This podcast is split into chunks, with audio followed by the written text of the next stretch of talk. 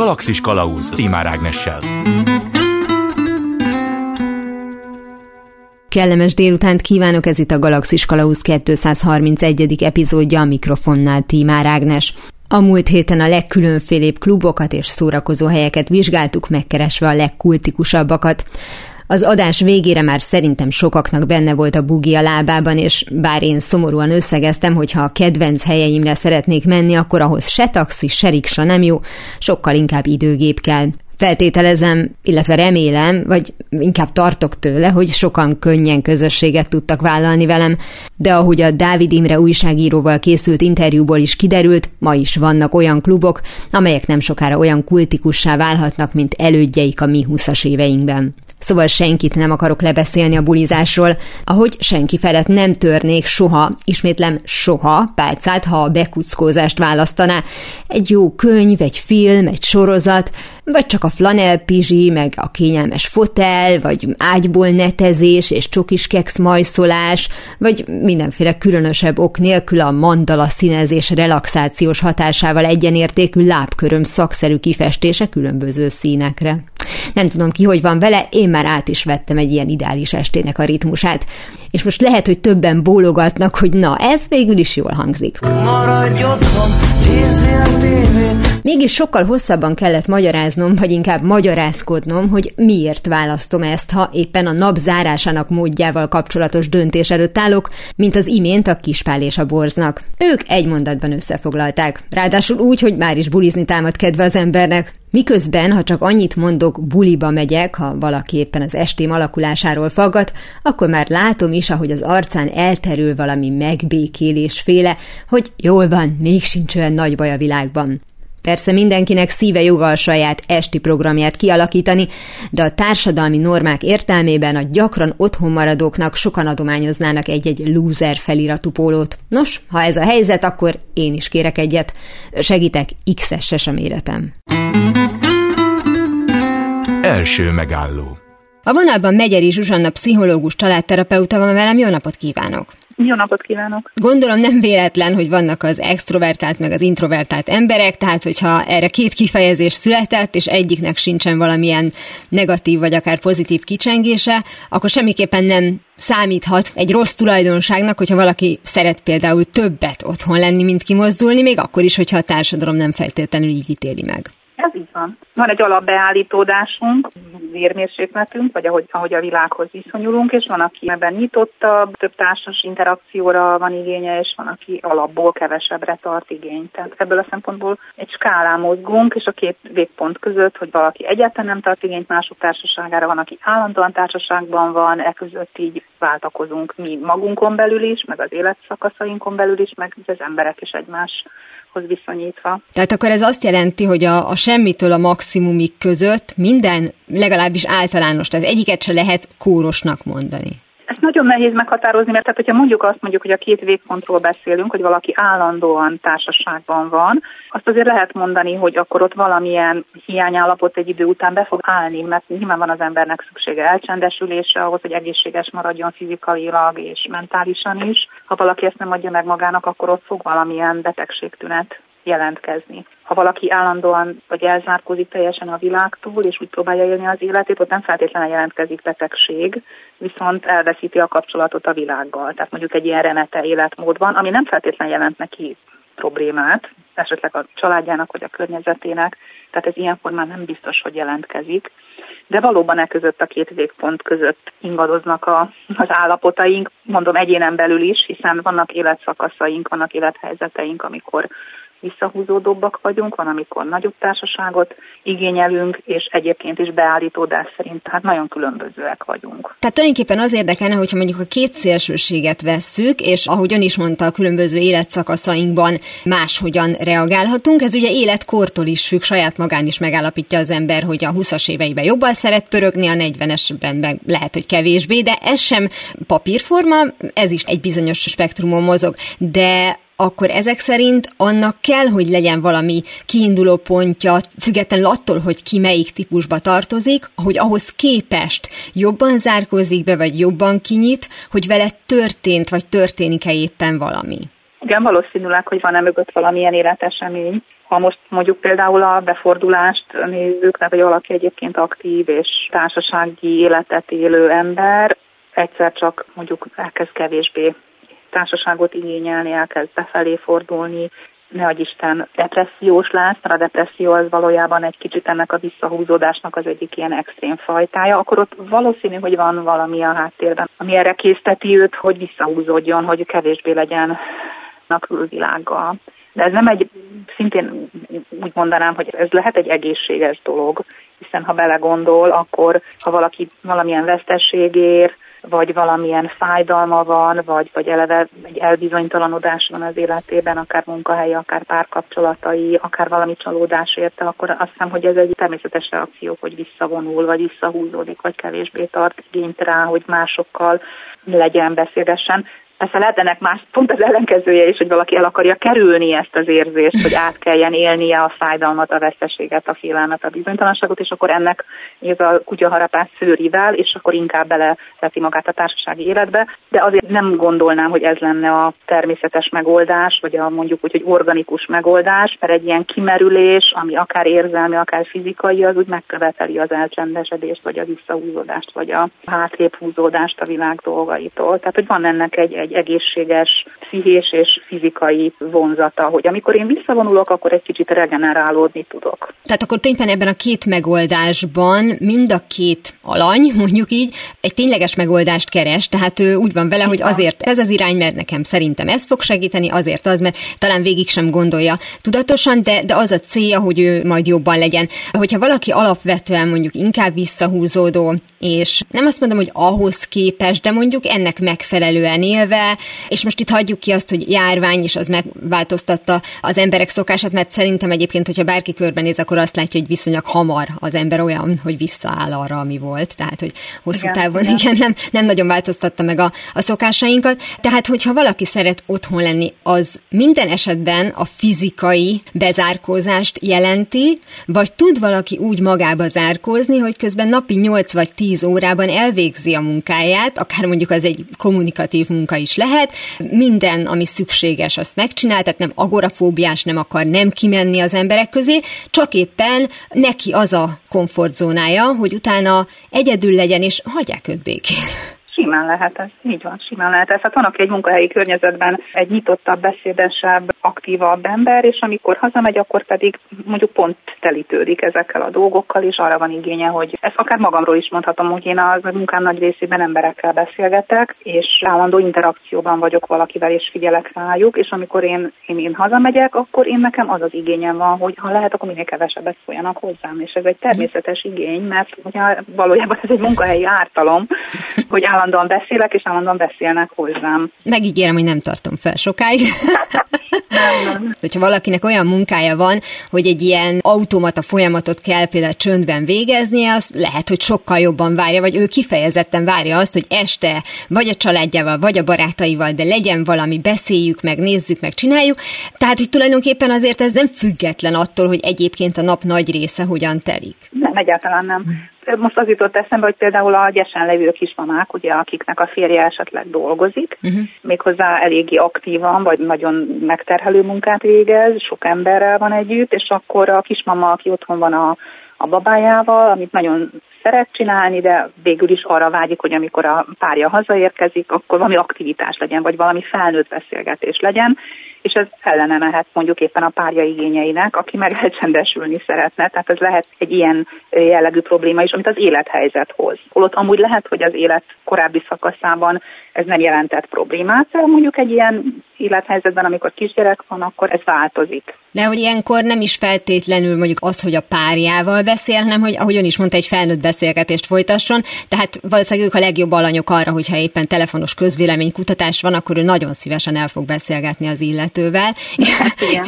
De hogy ezzel még nincsen semmi baj, mindenki tudja végezni a munkáját. Maradva ennél bizonyos bezárkózásnál, hogyha mégis meg akarnánk ezen belül állapítani valami, hát mondjuk kóros egésznapos, vagy mondjuk tényleg a szélsőségeket súroló határt, nekem az jutott eszembe, hogy ha ez valamilyen okkal történik, tehát nem csak egy olyan természetes formaként, amiről beszéltünk, hogyha egész nap beszélgetek, akkor este nem akarok mondjuk már annyit beszélgetni, hanem valójában terhes az illetőnek az egész napos elfoglaltság is, de mint egyébként jól szocializált ember, mindent megcsinál úgy, ahogy kell, és este pedig nem a saját világába vonul vissza, hanem ő valójában a saját életéből is szeretné kizárni magát, a saját világból is szeretné kizárni magát, akár mondjuk olyan módon, hogy beleveszik egy könyvbe, ahogy egyébként szokták ezt mondani, néz egy sorozatot, és a részesévé válik, újra és újra megnéz egy filmet, vagy hasonló filmeket néz.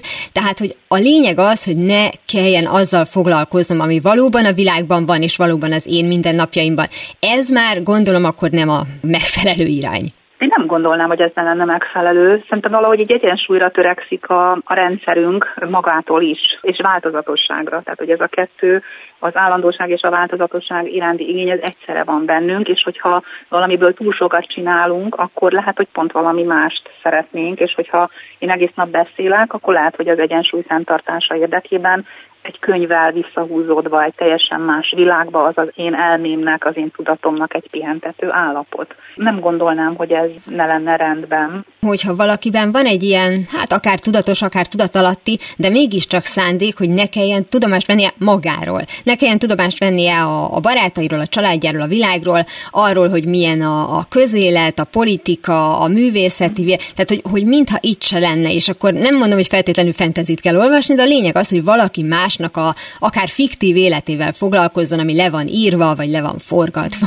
Hát itt is csak az van, hogy ha ez egy rövidebb ideig tartó állapot, mondjuk, hogy tényleg egy olyan gyógyulási folyamat, hogy én nekem most tényleg azt kell, hogy kikapcsoljak a, a világból, és nem akarok beengedni semmit, akár még a legközvetlenebb hozzátartozónak a jelenlétét sem, az úgy rendben van szerintem, mert ilyenre lehet igény, ha ez állandósul akkor ott a háttérben meg már nyilván más problémák vannak. Akkor nem a regenerálódás a cél, hanem akkor ott valamilyen egyéb életprobléma van, vagy egyéb helyzetkezelési probléma van, és hogyha ez, ez így marad, és onnantól kezdve nincs visszatérés a, a való világba, vagy nincs visszatérés abba az életbe, amit korábban éltem, hát akkor ott nyilván más okok vannak. Akár lehet egy kiégés, vagy valami olyan dolog, ami miatt én nekem nem komfortos visszatérni abba a valóságba, amiben egyébként a hétköznapokban vagyok, vagy egyéb pszichés problémák, vagy akár pszichiátriai, de ez már mondjuk nyilván egy ilyen szélsőséges eset, amikor valaki pszichózisba esik, tehát pszichotikusan elzárkózik a külvilágtól, és csak egy belső fantázia világban él, de ez már nagyon szélsőséges, és ez mm. már tényleg a skálán kívül esik, azt gondolom, amit mondjuk a normalitásként említhetnénk. Mikortól van az, hogy ez már az állandósult kategória, vagy ez is személyenként eltérő, hogy kinek mennyi idő kell a regenerálódásra, vagy azért van egy olyan pont, amikor azt mondjuk, hogy na jó, ha még mindig ez tart, akkor itt most már biztos csinálni kell valamit. Hát ez mindig a környezet dönti el. Nagyon nehéz, mert mondjuk most az jut eszembe, hogy Carl Gustav Jung, aki az egyik legnagyobb elme volt így a pszichológiai elméletek alkotói közül, ő például évekre visszavonult, és csak mandalákat festett, és nem igényelt semmiféle emberi interakciót, és akkor az egy ilyen nagyon termékeny időszak volt neki, mert ez a megpihenés, ez ahhoz volt szükséges, hogy egy belső újfajta rend alakuljon ki benne. Jó, nyilván ez is a külvilág számára szélsőséges volt, hogy valaki évekre visszavonul egy kis oduba, vagy egy kastélyba, vagy bármibe is, és akkor onnan a belső világában merül el. Nagyon nehéz lenne azt mondani, hogy mondjuk ez hetek, vagy hónapok, vagy évek, Szóval megint csak az jut eszembe, hogy vannak emberek, akik szinte katatón állapotba esnek valamilyen mm. trauma hatására, és ez a mozdulatlanság egyszer csak valamilyen másik életesemény hatására visszazökkenti őket. És nem tudjuk, hogy mi történik ott belül akkor. Tehát lehet, hogy ez is egy regenerálódási fajta. Nyilván, ha valaki benne marad, és nem zökken ki sose többé, arra azt mondjuk, hogy ez kóros. De ez mindig ezt szoktam mondani, hogy egyénenként nagyon változó. De ha a környezet ezt problémának jelzi, tehát a kapcsolódás az ellehetetlenedik, és a családtagok, a környezet, a munkatársak, a barátok jelzik, hogy ez így már nem oké, akkor erre mondhatjuk azt, hogy ez már a kóros állapot. Persze az egyén szempontjából lehet, hogy nem az, de mondjuk úgy, hogy a társadalom vagy a közösség szempontjából viszont tekinthető annak. Nagyon kényes téma ez, tehát hogy nem mernék erre ilyen egyértelműen igen mondani, hogy igen, ez már kóros. Uh-huh. Van, aki tényleg hónapok vagy évek múlva tér vissza egy, mondjuk egy gyászból, uh-huh. és már azt gondolják a környezetben, hogy ez, ne, ez nem normális, elmebeteg, hogy ennyire benne van, és mégis ez csak kijön belőle, mert van egy saját ritmusa uh-huh. az ő belső folyamatainak. Biztos Jung ismerősei és barátai is mondták, hogy így nem akarsz jönni velünk esténként valahová, de hát ő nem akart. Mert biztos, hogy ez egy nagyon összetett dolog, és függ az adott személynek a, a kreativitásától, az intelligenciájától, az adott élethelyzetől, tehát szinte minden bele játszik ebbe a dologba.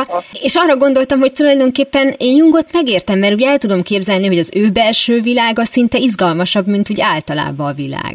Na, hát ez is ott van még, így van, hogy valakinek a belső világa az egy olyan fantázia gazdag belső univerzum, hogy azzal nem ér föl mondjuk a valóság és akkor azt kórosnak tekintjük. Hogyha egyszer csak le tudja írni Na, pontosan, hogy milyen az a világ, és kiderül, hogy többiek számára ez nem annyira izgalmas, ő mégis azt találja izgalmasabbnak, akkor megint elkezdik macerálni, hogy akkor nézzünk utána, hogy biztosan jól értékeli a világot, de itt is kidönti el, hogy én mi alapján értékelem a világot, és mi Na, alapján akarok visszavonulni. Van egy olyan értelmezés, hogy ha én ezzel nem ártok a külvilágnak, és magamban sem teszek kárt, akkor nincs jogunk ahhoz, hogy ezt mi minősítsük, vagy beleszóljuk. Tehát ha valaki ezzel úgy tud élni, hogy közben a környezetével is kompatibilis ez a, ez a dolog, akkor mindenki boldog.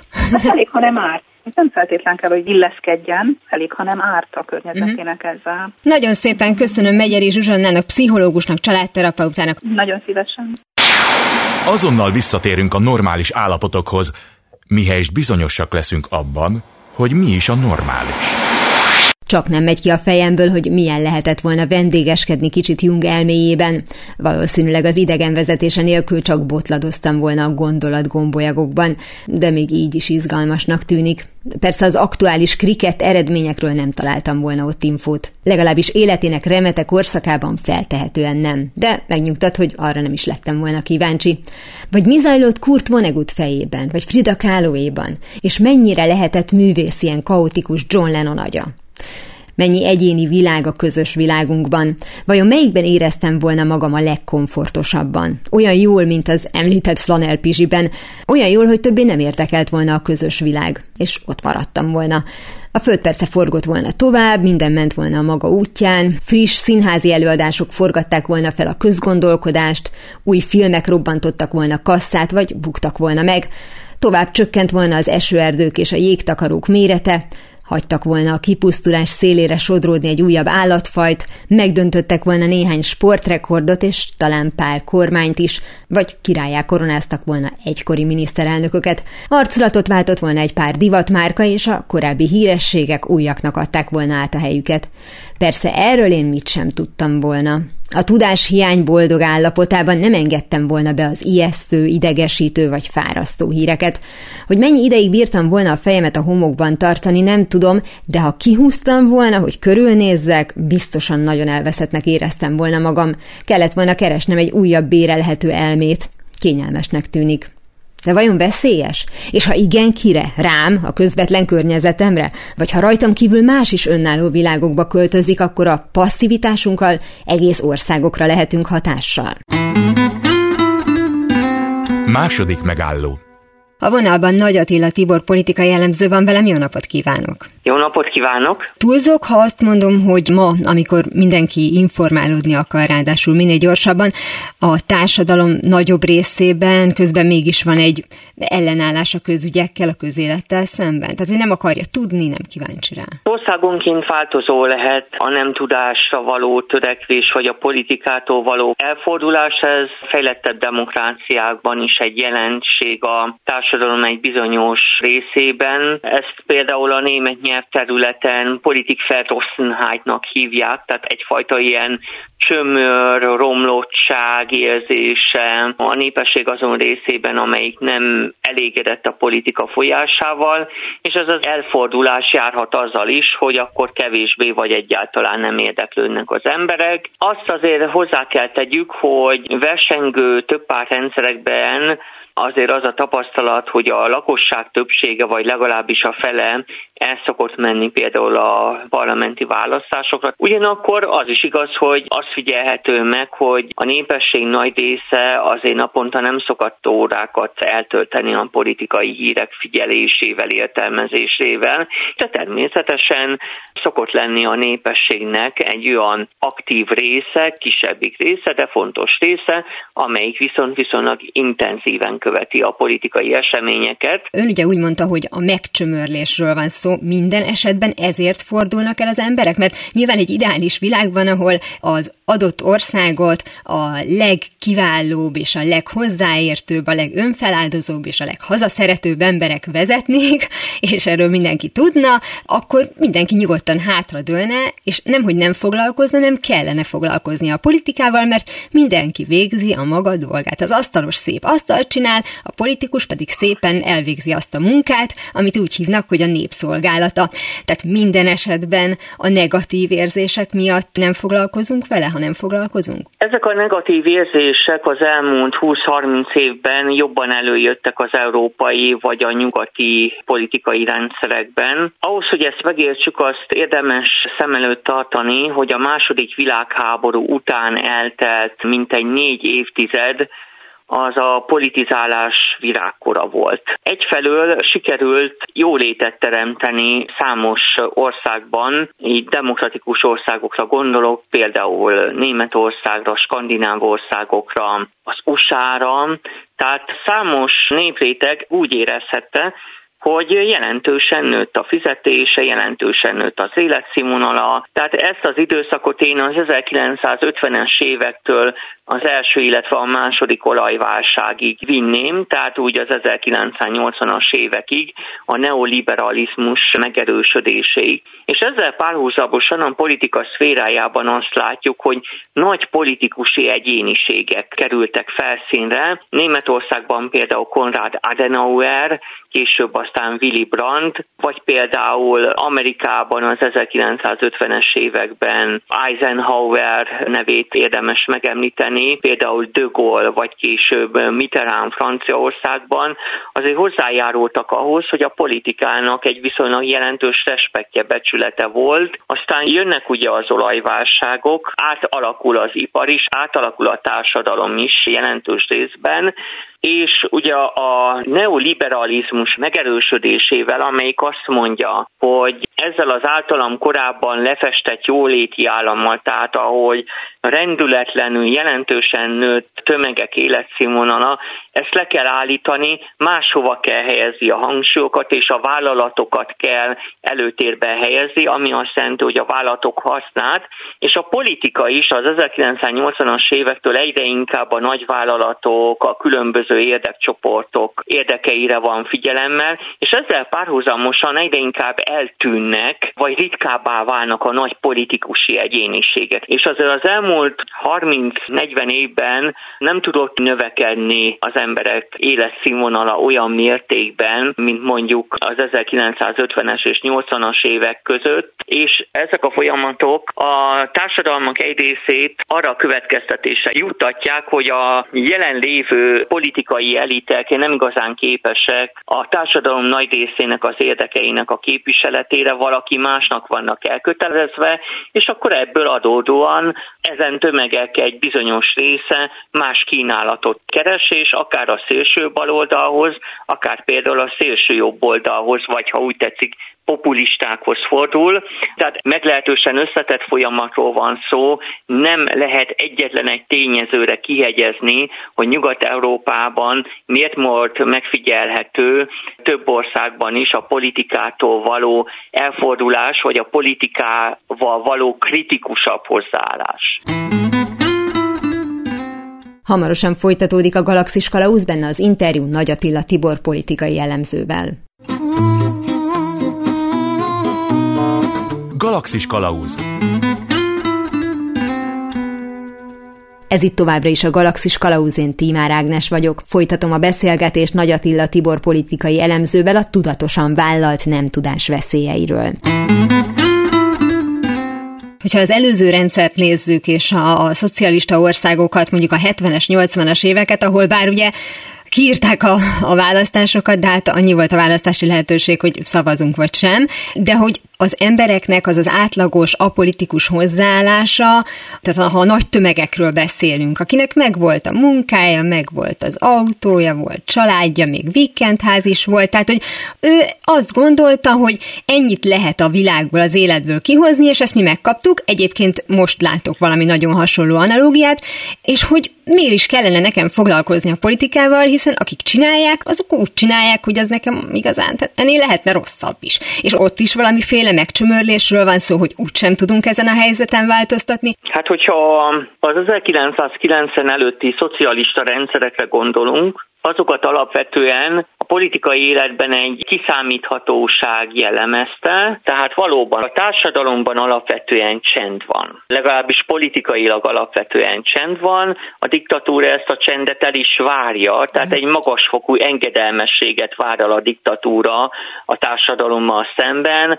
A társadalom azon tagjai, akik nem hajlandók ezen magasfokú engedelmességnek megfelelni, akik mondjuk nyíltan lázadnak, annak a büntetése például a munkahelyekről való elbocsátás, ha nagyon ugrálnak, akkor börtön, illetve kőkemény diktatúrában akár kivégzés is lehet a lázadóknak a büntetése. Na most a szocialista diktatúrák között is van különbség, ugye voltak nagyon kemény diktatúrák, voltak puhább diktatúrák, voltak egészen puha vagy viszonylag puha diktatúra, ugye ilyen volt a magyar Kádár rendszer is, nem véletlenül nevezték legvidámabb baraknak. Főleg a puha szocialista diktatúrák esetén alakítottak ki olyan rendszert, hogy a politikai elit nem várt el a társadalom minden egyes tagjától az aktív egyetértést. Tehát aki nem akart politizálni, aki vissza akart vonulni a családja vagy a magánéletének a magányába, a karitkájába,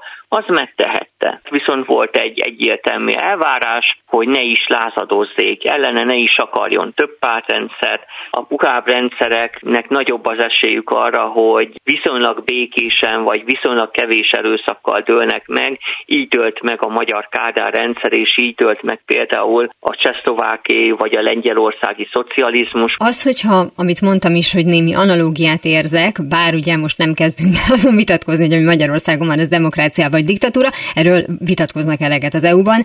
Tehát, hogy az a fajta hozzáállás, ami, ahogy ön is mondta, egy megcsömörlésből származik, hogy azért nem érdekel, mert úgysem tudok rajta változtatni, sok ismerősöm ugyanazt az attitűdöt veszi föl, mint ami mondjuk az előző rendszer kényelmes évtizedeiben volt. Legyen meg a ház, legyen család, legyen kutya, legyen minden. Ez mégis mind megvan. Jó, hát így tüntetnek, meg, meg vannak ilyen dolgok, de úgy, amíg engem ez így nem érint, addig oké. Okay. Tehát még mindig nagyobb részét az embereknek olyan módon érinteni, hogyha éppen mondjuk ahhoz a körhöz tartozik, akinek az érdekeit sérti. Nagyon nem mindegy, hogy mennyire tűnik biztosak vagy megdönthetetlennek az adott hatalom.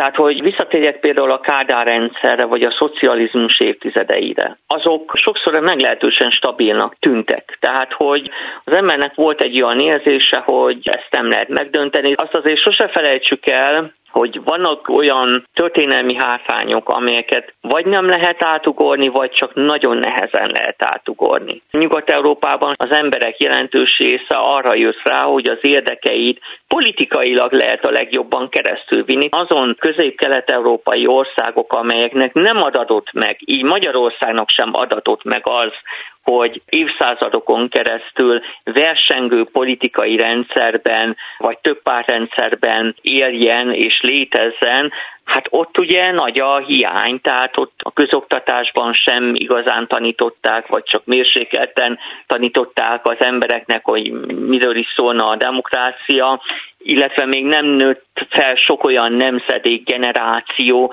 amelyik már az iskolában magába szívta volna a demokrácia, versengő több pártrendszernek az előnyeit. És hogyha ez nincs meg, vagy csak töredékesen van meg, természetesen ez kihat a politikai rendszerre, hiszen akkor az az adott népesség nem feltétlenül olyan politikai pártokat fog elsősorban kitüntetni a bizalmával, amelyek a széles középosztályon alapuló demokráciát tűzik az ászlajukra. Tehát ahhoz, hogy az ember azért igazából jó szívvel tudjon politizálni, ahhoz először is ugye egy virágzó, vagy legalábbis egy élénk közélettel rendelkező politikai rendszerre van szükség, amelyben az embert a politikai véleményéért alapesetben nem éri retorzió. Az a diktatúra, amelyik nem bántja fölöslegesen a polgárait, tehát nem ugrik minden egyes függelemsértése és mondjuk a diktatúra megsértésére nem csap le minden egyes alkalommal, az viszonylag hosszú életet élhet, tehát a Kádár rendszer 32 évig tudott fennmaradni, mert belátta az, hogy nem térhet vissza ahhoz a nyílt elnyomáshoz, amelyel a Rákosi rendszer élt, mert ebben az esetben jobban ki tudja váltani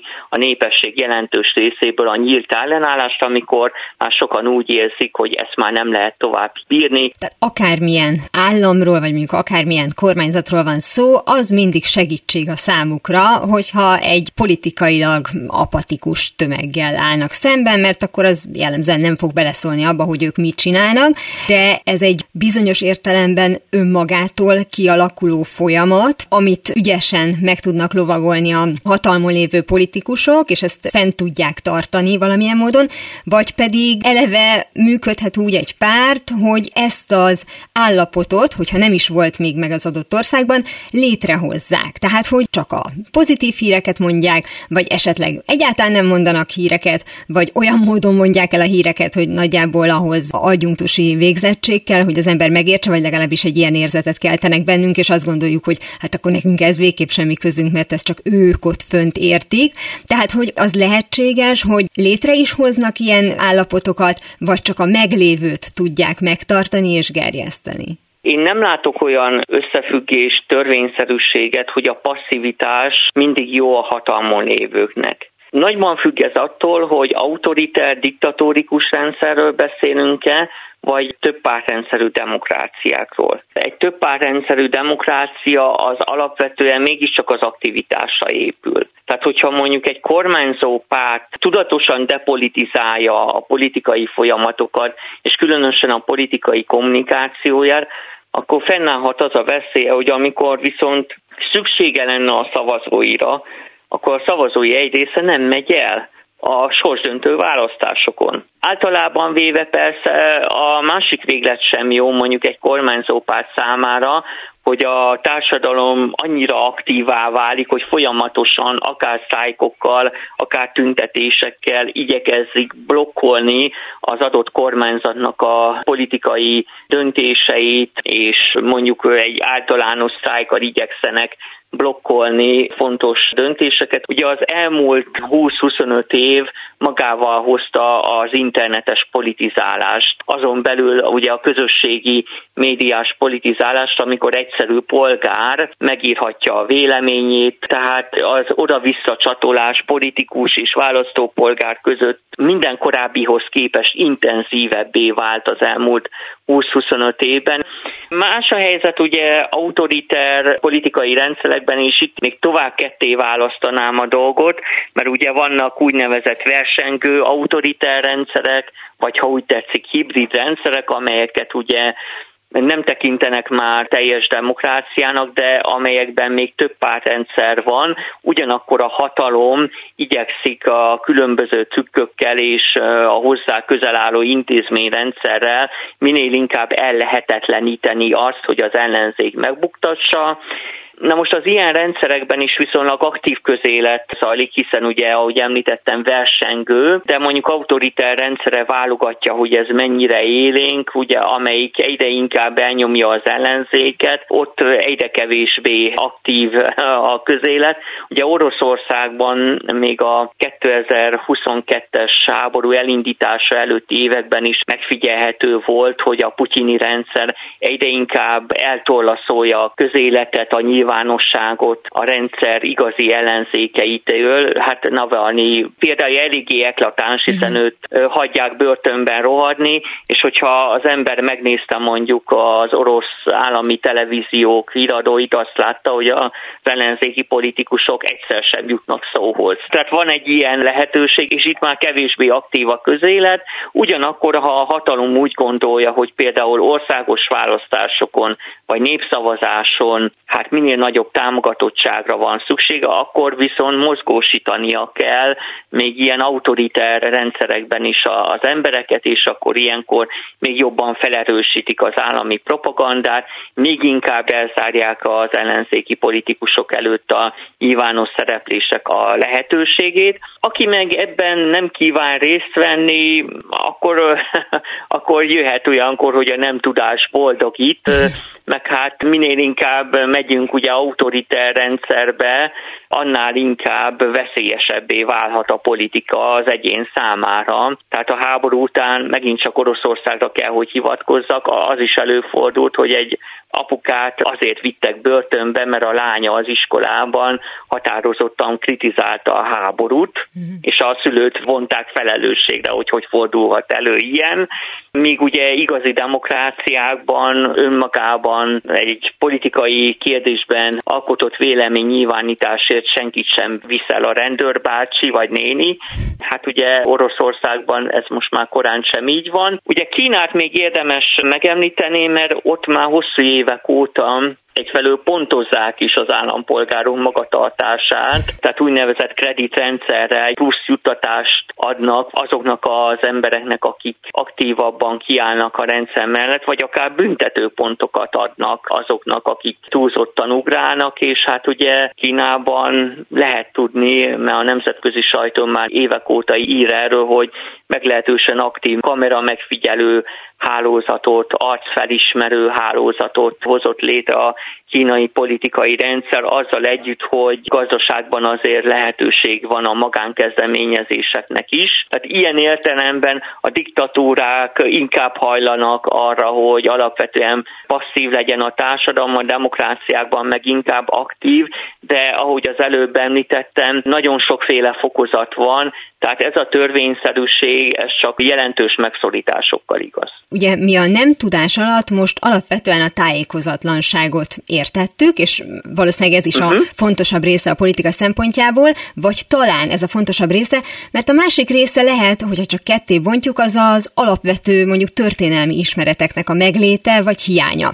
Körbenézve ez megint csak ugye nyilván nem reprezentatív felmérés, de a 30-asok egy része vagy nagyon aktív, vagy pedig ugyanannyira nem érdekli az aktuális helyzet, mint amennyire nincsen tisztában a történelmi tényekkel, meg hát tőlük egyre messzebb kerül az a bizonyos múlt. Vagy ez az oka, vagy pedig nem figyeltek töri órán, nem tudom, de a lényeg az, hogy eljutottunk oda, hogy ez veszélyt jelent rájuk nézve, és veszélyt jelent globálisan az országra nézve, hiszen azokkal is kiszúrhatnak, akik nem aludtak töri órán, vagy mondjuk annyival idősebbek, hogy jobban képben vannak. Nekik, a nekik alatt azt értem, akik nem egészen vannak tisztában történelmi tényekkel, nem fog jelenteni számukra semmit az, hogyha mondjuk egy hortiszobrot állítanak fel a parlament, parlamentben, mert arra gondolnak, hogy hát valami politikus volt, de hogy úgy volt, volt Tisza, abból kettő is volt, meg valami Kádár is volt, tehát hogy lehet, hogy azt fogja mondani, hogy hát igen, úgy régen volt egy ilyen politikus, jó, hát kap egy szobrot, és akkor mi van? Ahogy nem fognak mondani nekik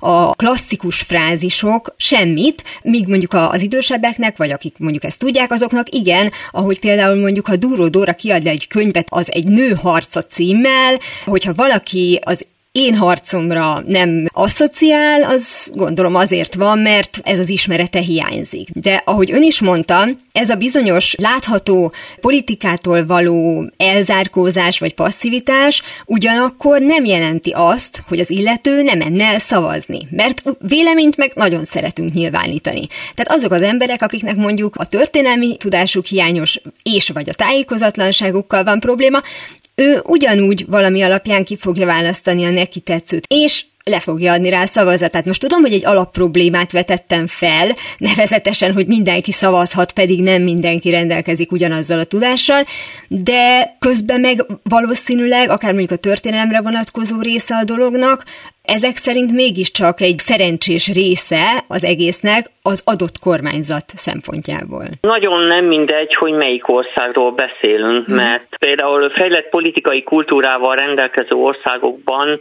a politikáról, a politikai rendszerről való ismereteket akár a fiatalok, akár az idősebbek különböző forrásokból tudják megszerezni. Tehát az iskola nyilvánvalóan egy kulcsfontosságú még a mai digitalizált világban is, hiszen a tanárok feladata az, hogy az információk tengerében tegyenek rendet, és összefüggéseket villancsanak fel a diákok számára, és hogyha ennek komoly kultúrája van az adott országban, akkor azért az iskolából sok olyan ember kerülhet ki, aki úgy nagyjából tisztában van a főbb történelmi politikai összefüggésekkel. Hogyha az iskolák másutt erre kevésbé fordítanak gondot, akkor ugye, ahogy ön is utalt rá, sok olyan ember választó kerülhet ki a nagybetűs életbe, akiknek hova tovább lassan már Hitler sem mond semmit, mm. vagy nem sok mindent. Most direkt eltúloztam, de ugye az a helyzet, azt kell látni, hogy a történelem ismerete rengeteg esetben nem jár egzisztenciális problémával. Tehát attól, hogy valaki nem tudja, hogy ki volt Hitler, vagy ki volt Horti Miklós, komoly társaságban persze kaphat hát megdöbbenést, vagy szemránkatást, vagy értetlenséget, és hát nem lesz túl jó a megítélése komoly emberek körében, és ez persze ciki lehet, de egyébként, hogyha valaki vízvezeték szerelőnek akar elmenni, vagy radiátor szerelőnek, attól, hogy nem tudja, hogy most ki volt Betlen István, mondjuk, vagy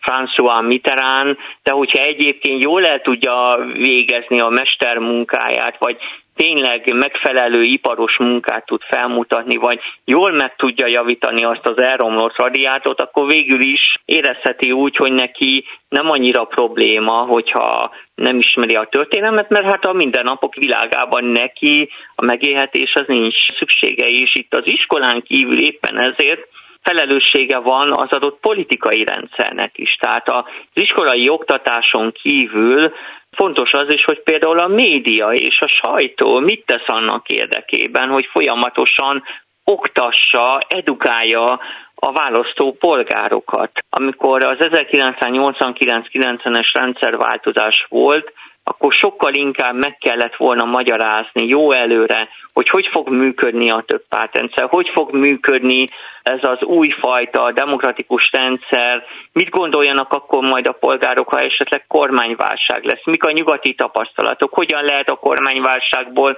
politikai kiutat találni, hogy az emberek ne tekintsék felesleges, bosszantó veszekedéseknek az országgyűlés ülésein lezajlott vitákat. Hát sajnos miután ez az edukációs folyamat elmaradt, sokan fel voltak háborodva, hogy a parlamentben veszekednek, úgymond a pártok képviselői, ahelyett, hogy összefognának egymással. Tehát a szocializmusban a magyar lakosság azt szokta meg, hogy a parlament évente ülésezett mondjuk kétszer-háromszor, és mindent majdnem száz százalékban megszavaztak. Ehhez képest a lakosság jelentős része döbbenten tapasztalta, és akkor még voltak parlamenti tévéközvetítések, hogy jé, hát a pártok elég keményen csatározzak egymással a magyar parlamentben. El kellett volna annak idején magyarázni sok-sok külföldi példával, hogy ezt nem kell megijedni, hiszen ezek a politikai viták arról is szólnak, hogy milyen társadalom képpel rendelkező párt vezesse az országot, és itt is visszautalnék arra, amit korábban mondtam, tehát hogy bizonyos történelmi hátrányokat tényleg nem lehet olyan könnyedén ledolgozni. Tehát, hogyha nemzedékről nemzedékre nincs meg az az élmény, hogy már pedig a heves politikai viták, a parlamenti egyetnemértések nagyon is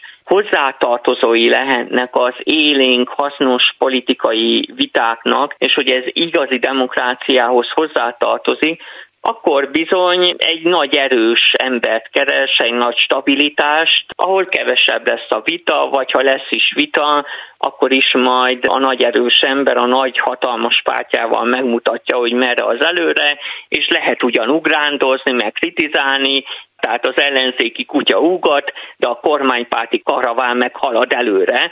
Még ugye ott van, hogy milyen igényen rendelkezik az adott polgár. Hajlandó-e önállóan tájékozódni például a hm. politikai eseményeket illetően. Amikor a média tömegtájékoztatás nagy része alapvetően nem az embereket kívánja informálni, hanem egy adott politikai erőt igyekszik minden lehetséges eszközzel támogatni, akkor természetesen deformálódik a politikai közélet is, hiszen akkor a társadalom egy részét tulajdonképpen manipulálják, vagy befolyásolják annak érdekében, hogy a fennálló hatalmi rendet támogassa, és minél autoriterebb, diktatórikusabb egy adott politikai rendszer, ott nem az emberek jó értelemben vett politikai nevelése az igazi cél, hanem hogy az adott diktátornak, vagy diktatúrának, vagy autoriter rendszernek legyen mindig kellő társadalmi támogatottsága, ami miatt ne érezze veszélyben majd a hatalmát. Nagyon szépen köszönöm Nagy Attila Tibor politikai jellemzőnek, hogy beszélgetett velem a nem tudás, szándékosan nem tudatlanságot mondok, a nem tudás veszélyeiről. Én is köszönöm szépen. Utak? Ahová megyünk, ott nincs szükség utakra. Érdekes kérdés, hogy az a nem tudás okoz igazi nyugalmat vagy elégedettségérzést, amelyről tudjuk, hogy a mi szándékunkkal alakult ki, vagy az, amelyikről nem is tudjuk, hogy nem tudjuk. Kapásból az utóbbit mondanám, utalva a klasszikus védekezésre, mi szerint amiről nem tud valaki, az nem fáj. Nos, ez egy konkrét kontextusban hangzik el talán a leggyakrabban, így ennek a morális részét tán ne vizsgáljuk, mert lemegy a nap, megőszülünk és a többi. És akkor még szó sem volt a Matrix piros és kék bogyójáról, amelyek a választásunktól függően különböző választ adnak a fenti kérdésre. De a lényeg az, hogy az édes nem tudás, amíg persze mások nem mutatnak rá a tényére, elég megnyugtató tud lenni. Most azt akartam mondani, hogy kipróbálnám, de biztos vagyok benne, hogy már kipróbáltam bizonyos helyzetekben, bizonyos témákkal kapcsolatban, csak hát nem tudtam róla. Amit viszont tudok, hogy a jövő héten tovább boncolgatjuk a nem tudás különleges állapotának témáját. Azért is, mert kezdek belejönni, mármint a témát tekintve ez nem azt jelenti, hogy egyre biztosabban veszítem el a fonalat, remélem, és azért is, mert a dolog filozófiai vetülete elengedhetetlen. Nem beszélve arról, hogy igazságtalan lenne ott megállni a vizsgálódásban, hogy a nem tudásnak csak a veszélyeire mutatunk rá. Ki fogjuk deríteni, hogy van-e olyan eset, amikor a nem tudás hasznos, sőt, még élvezetesebbé is teszi a tudás megszerzését. Spoiler! Van. Bizonyára több is, mint amiről tudunk, de egy példa mindenképpen előkerül majd a jövő héten. Addig is Schrödinger sokat emlegetett macskája a dobozban marad. Mára ennyi volt a Galaxis Kalauz, jövő héten ugyanekkor találkozunk. Hamarosan archívumunkból visszahallgathatják a mai adást is, valamint most már podcast formában is elérhető a műsor. A Rádió és a Galaxis Kalauz Facebook oldalán további érdekességeket találnak, illetve ha még nem tették, iratkozzanak fel YouTube csatornánkra. Köszöni a figyelmüket a szerkesztő műsorvezető Tímár Ágnes. Viszont hallásra! Viszlát, és kösz a halakat! Ez volt a Galaxis Kalauz. Timár Ágnes műsorát hallották.